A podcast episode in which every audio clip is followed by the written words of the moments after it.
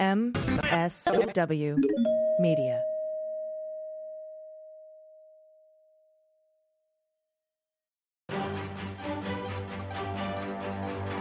The Supreme Court issued a ruling that has left women in Texas unable to exercise their reproductive rights. Is this the end of Roe v. Wade? Let's get on topic.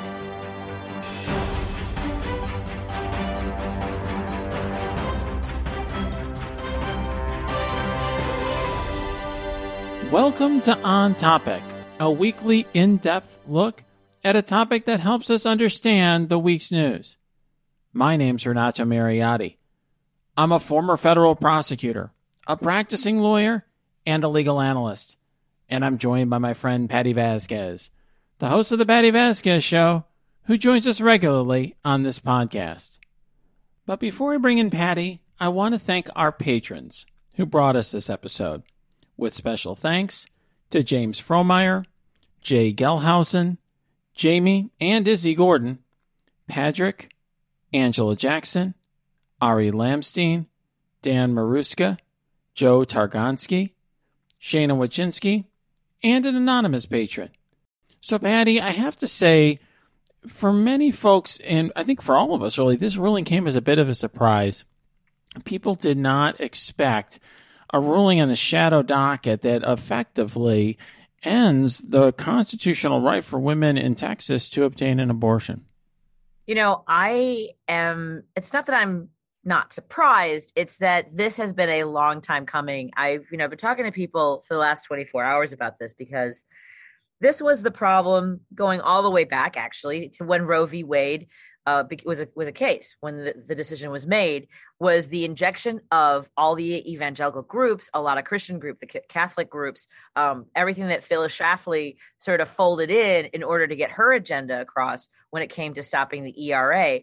And under Reagan, Reagan was not necessarily uh, pro-life in the sense that we see this big movement. You know, in the radicals, we see we, there were kidnappings, there were bombings, there were murders uh, over the last thirty years when it came to uh, abortion clinics and anybody who was deemed to be somebody who supported abortion um, you know and and for me this goes to you know the appointment of clarence thomas when nobody would believe well not nobody but when Anita Hill's testimony was not regarded as significant enough to stop that appointment. And, and then of course you know whether it was uh, people not wanting to vote for Hillary because they didn't see the big deal of you know well what difference does it make? Or I didn't like her or her emails or all those things. I'm tired Renato is what I'm telling you is that this has been coming. This has been the long game that Republicans have played and and Democrats have been asleep at the wheel. That's how I feel today I, I think it's it's something that is just it is it's horrifying for women who in particular who uh, have not only I think it's it, it's essentially a statement to them that their own bodily integrity is not valued right. as much as other people's right mm-hmm.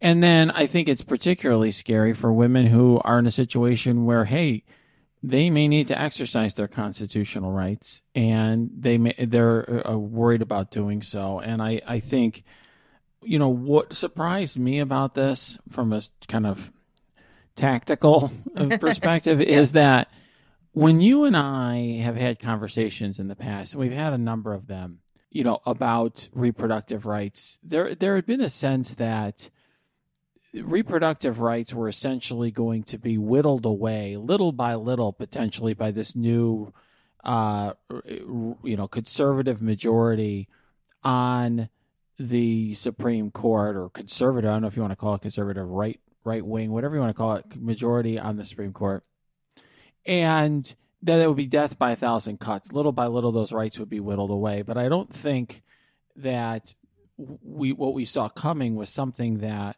was this uh, swift and in this fashion. I mean, that's really something. I have to again, you know, when Coney Island was appointed, I am that look, the reason we were in such despair, obviously the loss of Ruth Bader Ginsburg was significant and it was devastating, but most of us felt that this was the end game that once Coney Island was appointed, that it would be this. I, I don't. I, am sorry, but you, I you mean I, Con- you, you mean Con- Yeah. Garrett. yeah, I don't, yeah, uh, whatever. It's you know, uh, this was what we saw coming. This was this was why we kept ringing the alarm bells. You know, and and yes, the idea that women are less. People didn't care when. Again, I know that people did care, but the people who voted for Donald Trump didn't care when he said you can just grab them by the pussy. That right there told you everything we needed to know about what, how Republicans feel about women's rights.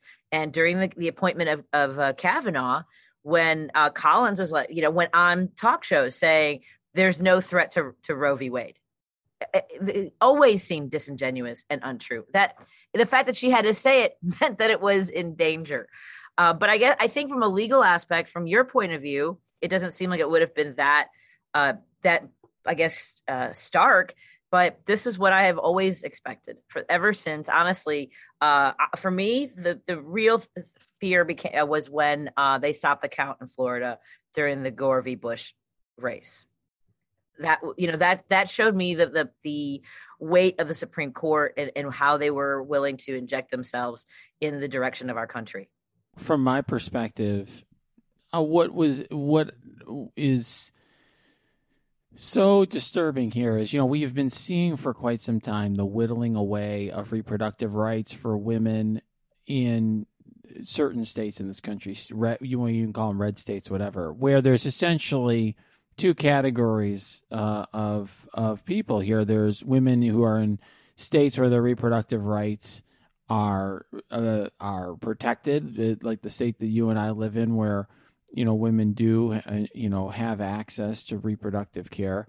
And then states like Texas or Oklahoma or other states where there's so many burdens that are placed on it that as an effective matter even though technically speaking you have the right to an abortion to, to obtain an abortion if that's your choice that you know you, you might have to go halfway across the state or have all sorts of other burdens put on you to exercise it. But here um, this this law essentially, you know, is creating.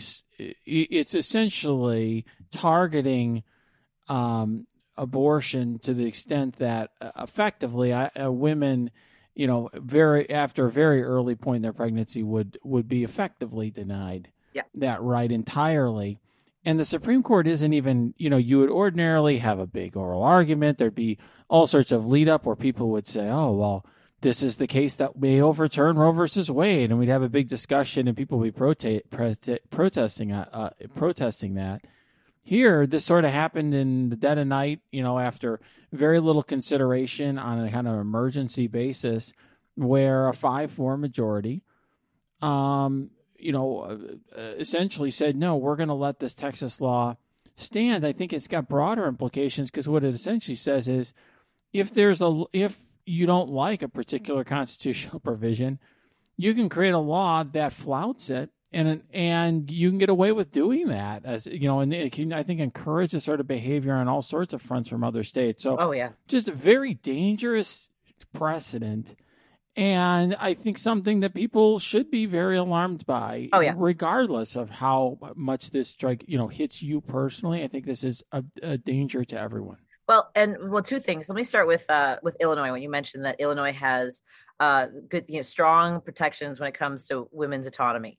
Uh, you know, I, maybe that's why I've been sort of engaged in this. When Trump won, Illinois legislators were swift in making sure because the uh, there was language in legislation dating back to Roe v. Wade in the 1970s that in the event that Roe v. Wade was overturned, there was trigger language that in that event, then Illinois would automatically revert back to abortion being legal.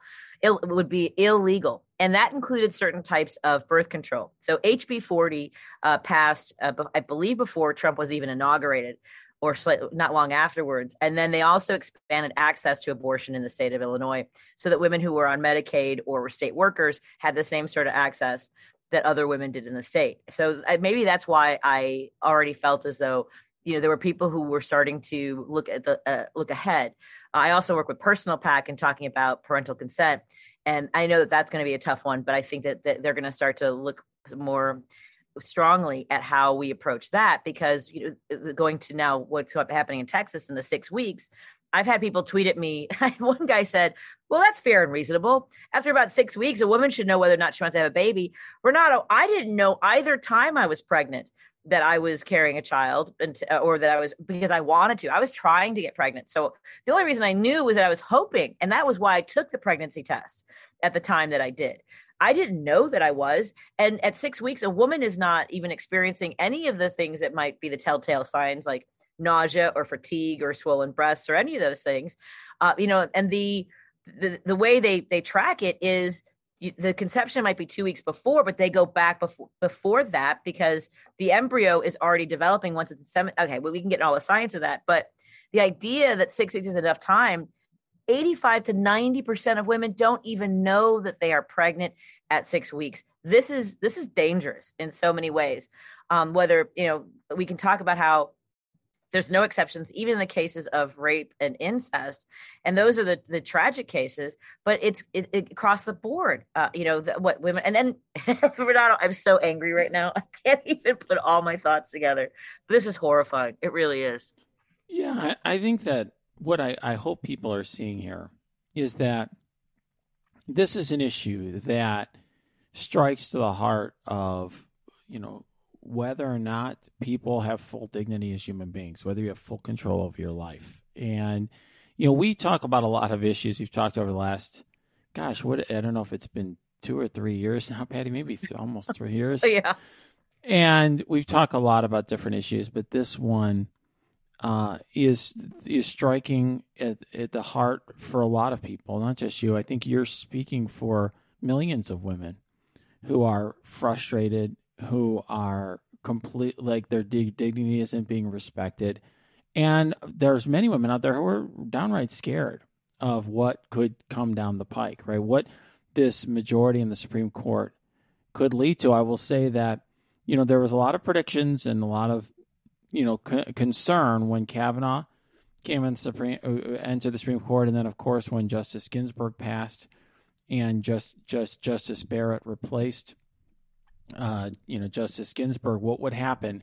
And I do think there were some who thought that oh, th- you know, everyone's concerns were overstated, and it turns out that that was absolutely not the case. Right.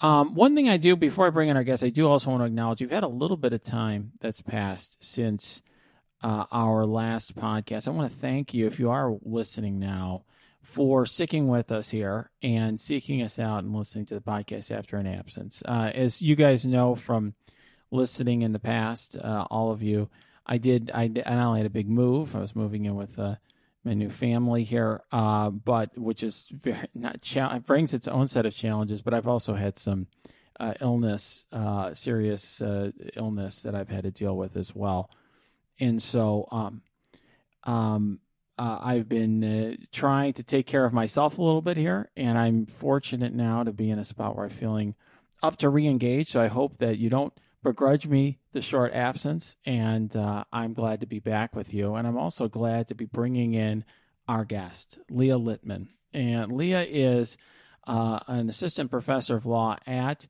Michigan Law School and she writes on constitutional law and particularly has talked a lot and has really follows the United States Supreme Court. She clerked for Justice Kennedy, uh, who we talked about a moment ago when he stepped down.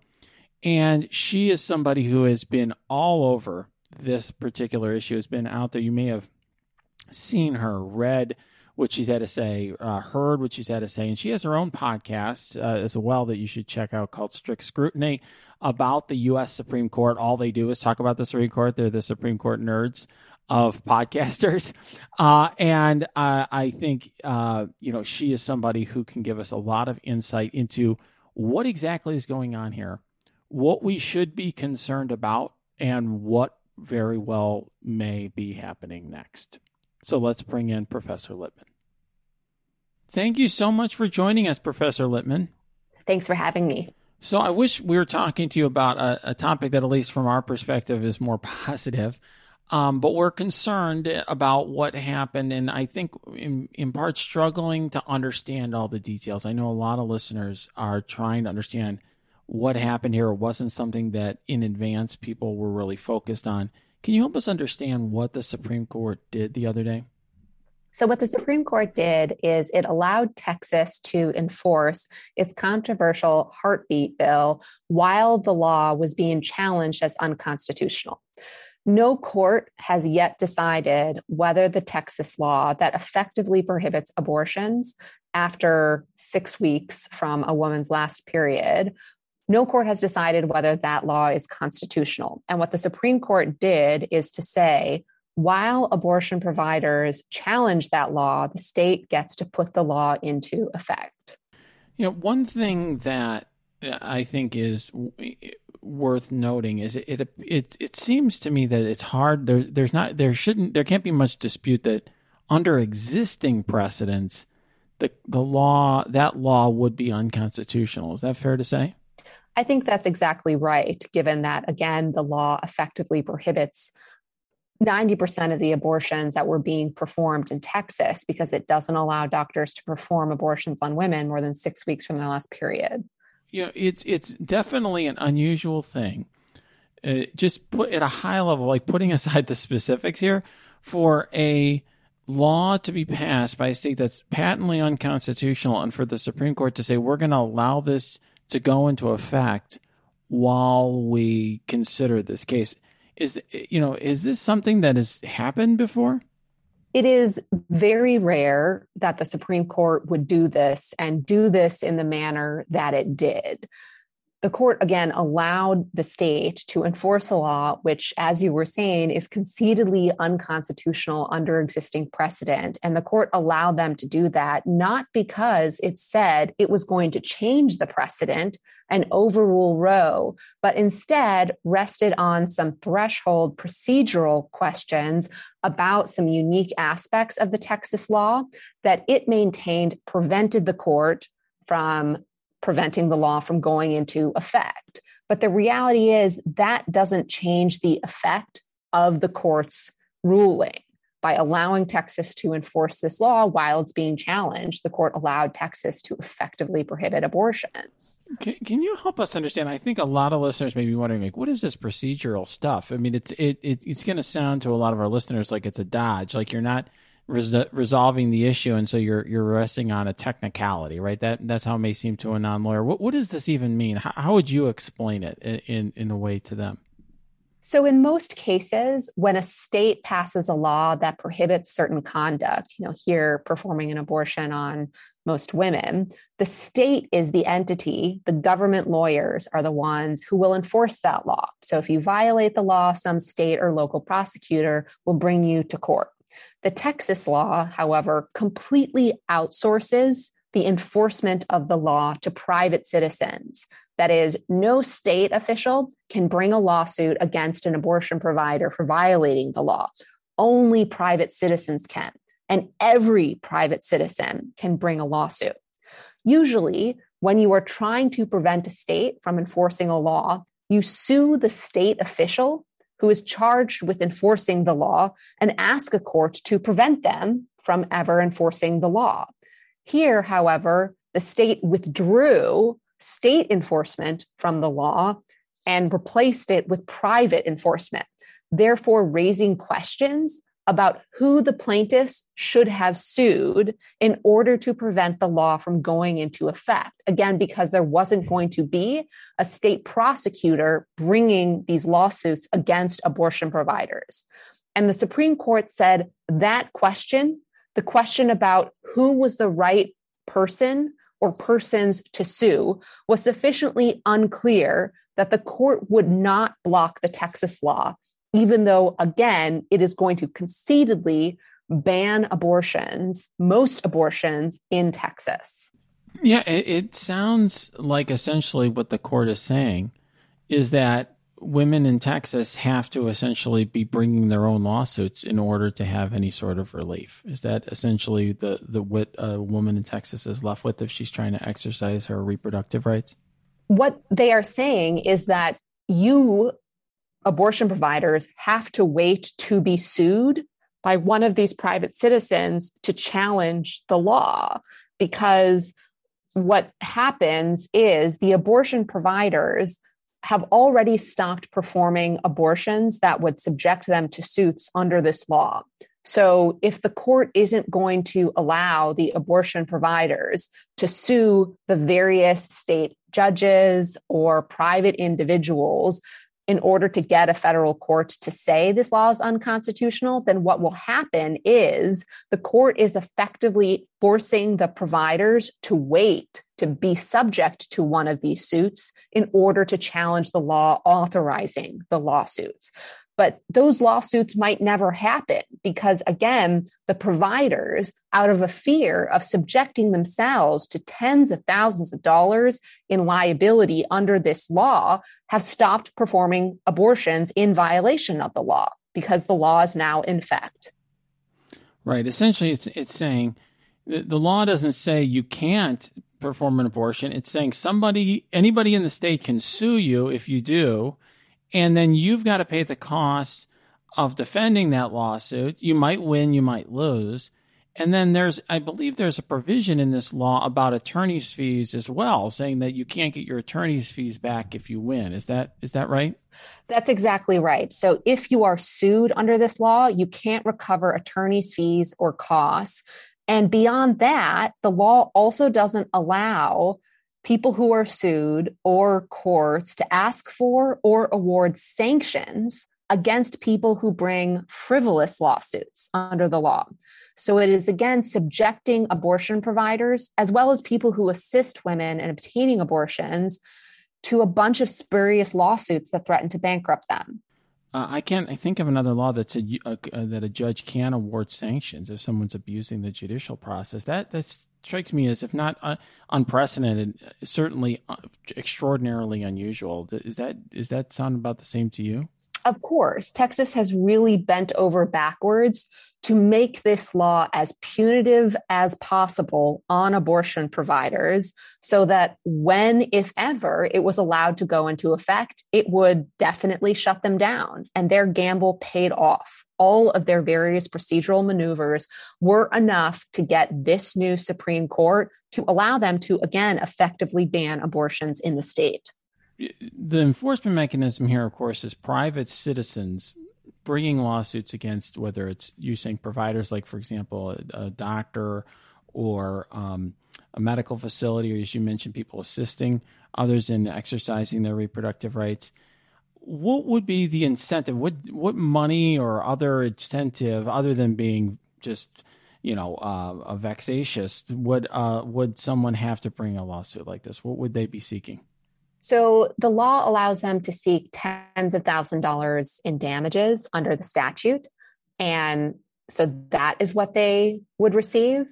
They would also receive an injunction that prevents the person they sued from performing abortions or assisting with abortions um, in violation of the act. One one question that uh, people have had is about this the level of assistance. I know Patti has been collecting some questions from our listeners. Can you can you kind of uh, talk about some of those, uh, Patti? Yeah, I mean, uh, you know, obviously people are wondering about the aspect of the bounty, you know, the, putting a bounty on someone's head. One question is if giving aid or considering aid is grounds for suit, then could a woman's employer be sued or her bank as well? That's very possible. One of the more pernicious things about this statute is it is written in very broad terms, and we don't know how far it extends. And that uncertainty, that lack of clarity is part of what will isolate people seeking abortions and deter people from assisting them and possibly encourage, again, different individuals and entities to police the people in their lives and try to prevent them from having abortions. And then how far does that reach? If, if, someone asks, Am I subject to the Texas bounty hunters if I, from Massachusetts, arrange a flight for a woman to get an abortion there? So there are due process limits, limits grounded in the due process clause about who can be sued in Texas. You can't be sued in Texas courts unless you have a sufficient connection to Texas. Now, if you are engaged in transactions with someone in Texas and facilitating their travel from the state, it is possible that you could be sued. But again, the reach of this law is very uncertain. It is not written in a way that is explicitly limited to suing people in Texas. And it's possible that people would try to institute lawsuits against people outside of Texas. Let me just ask, just real quick. I, I just want to know. So, is there? You probably have already said this, but I really need clarification. Is there anything like this that exists anywhere in the United States when it comes to being able to put a bounty on someone's head who participates in illegal activity to this extent, or what's considered to be illegal? There is nothing like the Texas law in a few respects. One is no law that authorizes even some private citizens to enforce the law withdraws the state entirely from enforcement. No law authorizes private bounty hunters to go around searching for people who assist other individuals in exercising their constitutional rights. The Texas law contains all of these things and others that make it unique and uniquely pernicious um, and differs from other laws that have some similarities to it. Yeah, I mean, just to offer my perspective, and Professor Litman, please correct me if you disagree. It, there are it, there are circumstances in which having private citizens bringing a suit more generally can be obviously an, an important part of enforcement. You know, for example, let's say there are private you know lawsuits regarding securities violations or things like that right? Where or, you know consumer prote- you know fraud cases. There's all sorts of cases where there's a determination made as professor litman said where sure the attorney general of a state might bring those actions but also a private citizen could as well. And usually there are limitations on the recovery there and the type of suit to ensure that only worthwhile suits are brought uh, by private citizens and are and that they can only recover when there's something meritorious there. What what's interesting here, and what I think reveals the intent behind this, is that they've gone out of their way to encourage bad lawsuits. In other words, by saying you can't be sanctioned by a court for abusing the judicial system, or that you can't have attorney's fees awarded to the other side if a court finds that that's uh, appropriate. What essentially it's doing is is removing any um, deterrence that there would be from abusing the judicial system. Is that is that a fair a fair uh, perspective, Professor? Yes, I think that that is absolutely right. You know, typically the laws that allow private individuals to enforce them do that in combination with the state because the state might not have the time or resources to pursue all of the cases. Here, by contrast, the state has purposefully withdrawn itself from enforcement in order to evade accountability for the law, while at the same time emboldening people to pursue aggressive and aggressive lawsuits and lawsuits without any basis for which they can't be punished for bringing those lawsuits. So it is unprecedented and it is dangerous in any number of ways. Yeah, one thing that I had mentioned earlier when Patti and I were talking is that one concern I have is that this gives states uh, a roadmap for how to potentially undermine the constitutional rights of others in various respects. And I'm, you know, I'm what I'm concerned about is potentially creating a, a framework where states could, um, uh, you know, erode a, a, a constitutional rights and essentially um, have a fait accompli before a court uh, is able to review. I'm I'm curious whether you think just on a broader scale this is something that is specific to this particular type of uh, this particular issue of reproductive rights, or whether this is setting a precedent uh, that might have that might be uh, abused by a state in another circumstance. It certainly has the potential to be abused by other states in different circumstances. So imagine a state that says only private citizens can sue if they suspect someone is carrying an unlicensed handgun. And you can sue any citizen for carrying an unlicensed handgun and receive tens of thousands of dollars. And there can never be any attorney's fees against you and you know perhaps a state would enact that law in order to evade the court's interpretation of the second amendment. Um, that being said i am not sure that we are going to see a symmetric response to this supreme court decision nominally greenlighting states passing laws that undermine constitutional rights without having a mechanism to strike them down. Um, this law, as we were suggesting, violates so many norms and procedures integral to the rule of law. The idea that the state shouldn't try to evade accountability for unconstitutional laws, the idea that people who bring frivolous lawsuits should be sanctioned and therefore frivolous lawsuits deterred, the idea, again, that states just can't take steps in order to purposefully evade courts reviewing the constitutionality of laws before they go into effect and force people to violate laws in order to challenge them. All of those principles weigh so strongly against the passage of laws like Texas's that it's possible we will only see states who are super committed to undermining reproductive rights and have no commitment to the rule of law enact laws similar to Texas's. We have some indication that Florida is considering enacting a similar abortion restriction, but I personally would be a little surprised if a bunch of other states tried to enact similar laws regarding other constitutional rights. One thing that we've talked a lot about in this podcast is norms and how norms at times have things that we have taken for granted have actually been norms and not laws and the degradation of norms. And you know there there has been some discussion relating to the Supreme Court of something called a shadow docket. In fact, um, I believe Justice Sotomayor, or no, excuse me, Justice Kagan, in her dissent, mentioned the term shadow docket. It's been used relating to certain practices at the Supreme Court. Is that part when you use the term, norm? is that part of what's going on here? How is the, how is how have the practices of the Supreme Court changed? So the Supreme Court has willingly accepted a bunch of requests for emergency relief and has granted forms of emergency relief on the shadow docket you were referring to. And the shadow docket just means cases that haven't received full briefing and cases that weren't argued.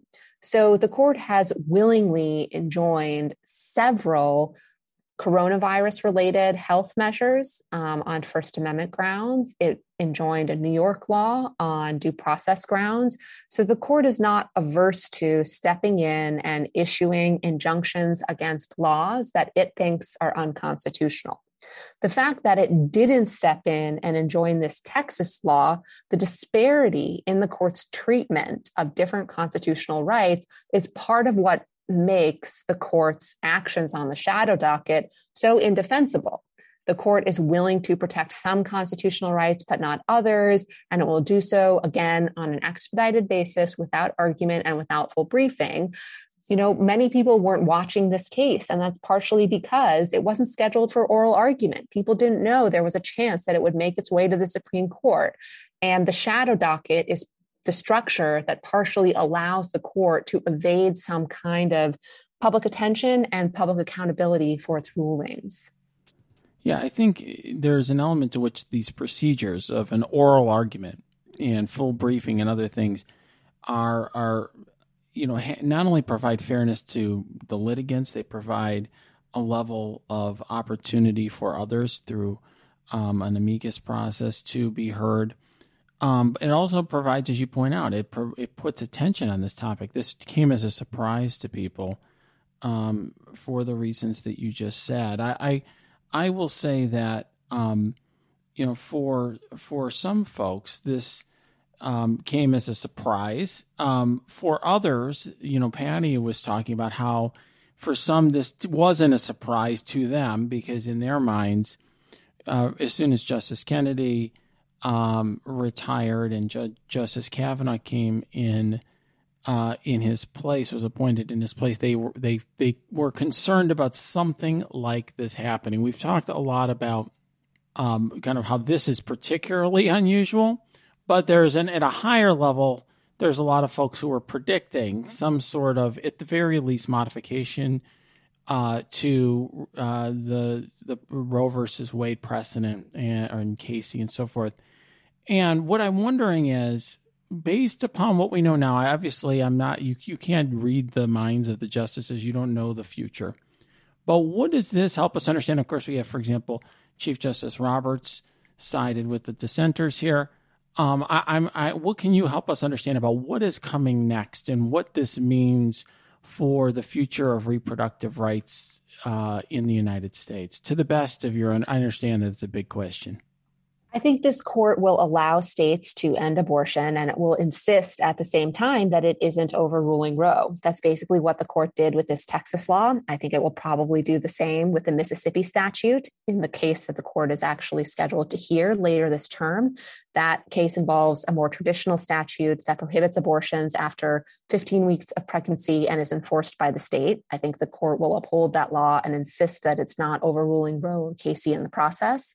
Um, I don't, you know, know yet whether they are willing to actually own up to what they are doing and issue an opinion that says we overrule Roe versus Wade and Planned Parenthood versus Casey. But I think their actions in the last 48 hours greatly increase the odds that will happen.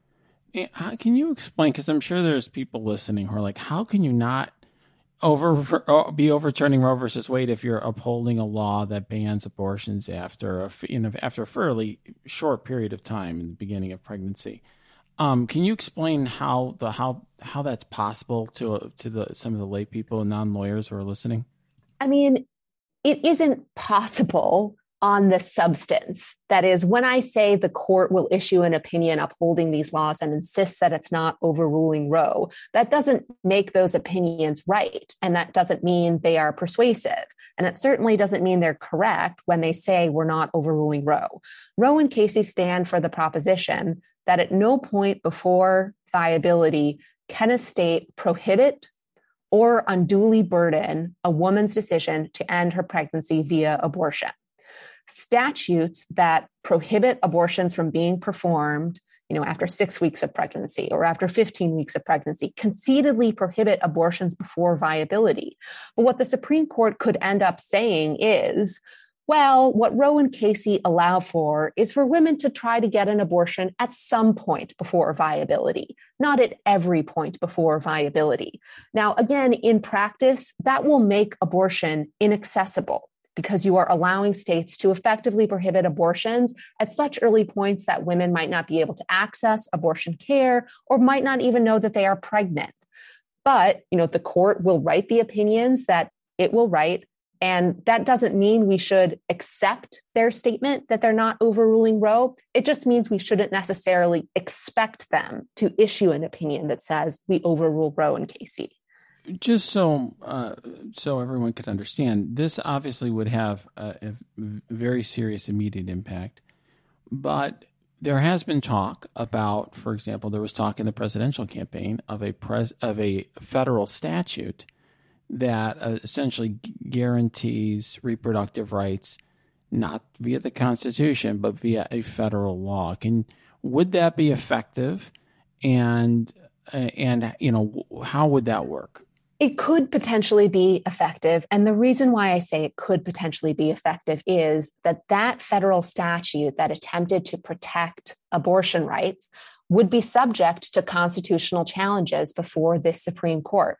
The Supreme Court is hostile not only to abortion rights, but also to congressional efforts to protect civil rights and rights that aren't favored in their eyes. So it's very possible that this court, the Roberts court with a 6 3 conservative majority, would overturn a federal statute that tried to protect abortion rights and secure them via federal legislation. So, yes, if a statute were passed and if the statute were allowed to stand, it could protect abortion rights. But we don't know whether this court would allow that to happen. That's right. And everyone should also understand that that would, of course, also require that a, that a that both houses of Congress would pass that, and that would include, uh, de, you know, defeating a filibuster in the Senate. So I would think that would mean 60 votes in the Senate, um, as well as a majority in the House. Um, and of course, it's unclear uh, by the time that that that uh, that that uh, law would be considered, you know, which party would be in the majority in either of those, given that the Democrats have a very slim majority in both, an extraordinarily slim majority in both houses at this point. Yes. so I, have got to say, uh, Professor Litman, I I have learned a lot here. I I appreciate you explaining this to us. I, I you know one of the you know I've been I've obviously uh, been paying attention to what you've been saying for quite some time, and as well as Professor Shaw and Murray. But I'm I'm really want to give tell you know give you an opportunity to talk about your podcast, which I mentioned earlier. Can you tell us a little bit more about what strict scrutiny is about and and what what sorts of questions you're usually focused on there? Yes. So Strict Scrutiny is the podcast that I co host with two other law professors, Melissa Murray and Kate Shaw. And we cover anything that the Supreme Court is doing. So the cases they hear on their regular docket, as well as any orders and opinions they release on the shadow docket. So we explain opinions that the court issues. We also break down oral arguments that happen at the court. And we also try to provide our listeners a window into the legal culture that surrounds the court. So we've spent several different episodes explaining what the shadow docket is and the rise of the shadow docket. And actually, on one of those episodes, my co host Kate jokingly threw out the possibility that the Supreme Court would use the shadow docket to gut Roe and evade accountability or responsibility for it. So we try to highlight trends and developments in the Supreme Court and talk about the cases they are hearing as well as the cases they might hear. And while we often go into the legal weeds of the cases and discuss, you know, the procedural arguments on one side or another, we always try to focus on the practical implications that these cases will have. And now, if folks, if you know, want to, they're like, okay, now I'm I'm sold. I want to listen to Strict Scrutiny. Where where do they where do they find it? It should be available on all of your podcasts applications of choice. So Apple, Stitcher, Google, you name it. Um, just search for Strict Scrutiny, and you should be able to find us. Well, thank you so much. It's been a very difficult topic uh, for us in a lot of ways because it's something that Patti and I feel strongly about, and we just appreciate you joining us and lending your expertise. It it has been really informative. Thanks so much for having me. Thank you for joining us for this episode of On Topic. Please subscribe to this podcast, go to your app and review the podcast, and join us for our next episode. I'm Renato Mariotti. Until next time, let's stay on topic.